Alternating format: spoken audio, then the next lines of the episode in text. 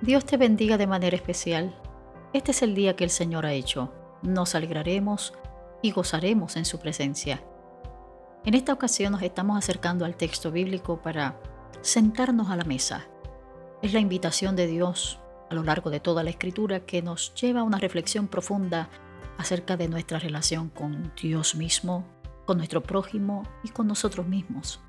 Hemos tenido experiencias lindas de reflexión acerca de estos encuentros de seres humanos que en algún momento quizás estuvieron disgustados, quizás estuvieron cansados, agobiados por alguna situación y se sientan a la mesa para reconciliarse, para celebrarse, para vivir la victoria de Dios en sus vidas. En esta ocasión voy al libro de Juan capítulo 13.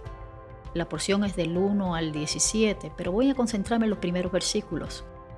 La Biblia dice que se acercaba la fiesta de la Pascua y Jesús sabía que le había llegado la hora de abandonar este mundo para volver al Padre.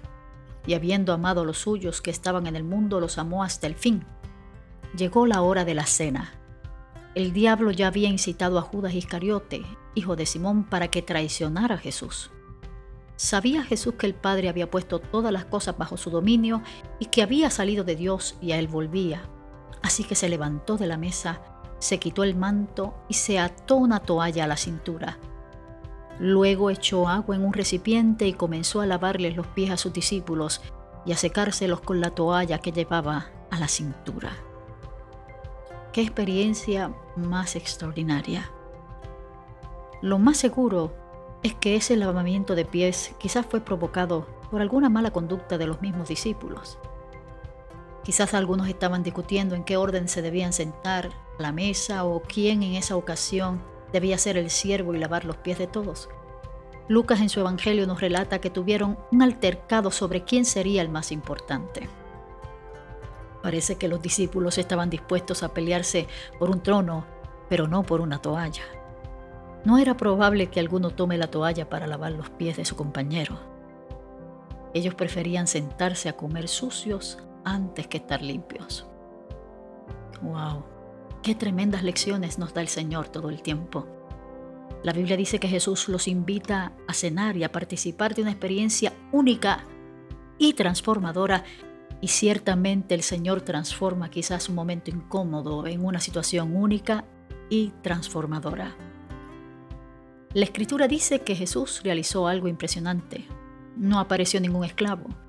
El que apareció fue Jesús y la Biblia dice que se humilló y lavó los pies de todos usó todo su poder para servir.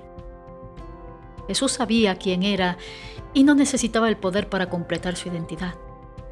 No mal usó el poder y no lo manejó para sentirse importante o llenar un vacío en su vida. A veces nosotros tendemos a hacer eso. Pero es precioso cuando podemos mirar a Cristo siendo modelo para nosotros e invitándonos a cenar para que entendamos que el que quiera ser grande debe servir a los demás. El amor de Cristo trasciende las barreras de clase social. Esta actitud de Jesús, dice la Escritura, que produjo una reacción fuerte en Pedro. No, dijo Pedro, jamás me lavarán los pies. Él no podía soportar la idea de que Cristo se hubiera humillado de esa manera.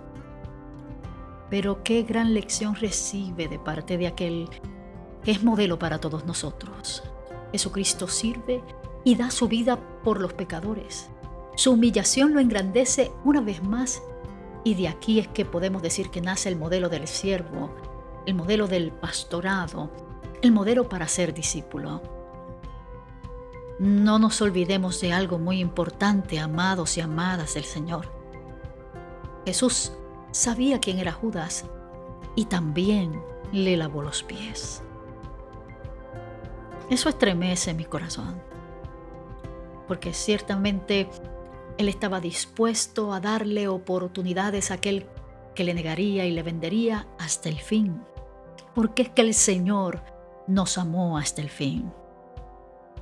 Así que cuando nos sentamos a la mesa, ¿en qué pensamos? ¿En la manifestación del señorío y el poder de la oportunidad para ser primeros? ¿O llega a nuestra mente esta imagen viva que el evangelista también trata de eternizar para todos nosotros, para que podamos, a la hora de invitar, a mi prójimo, a mi amigo, a mi enemigo a la mesa, esté dispuesto y esté dispuesta a lavarle los pies. Al final de esa experiencia el Señor les pregunta a sus discípulos, ¿entienden lo que he hecho con ustedes? Ustedes me llaman maestro y Señor y dicen bien porque lo soy. Y la pregunta que yo te hago aquí en esta tarde o en esta mañana o en esta noche a ti, mi amado y mi amada, es si tú entiendes lo que hizo el Señor. ¿Hasta dónde sentarnos a la mesa puede ser uno de los eventos más significativos de toda nuestra vida? Que así nos ayude el Señor.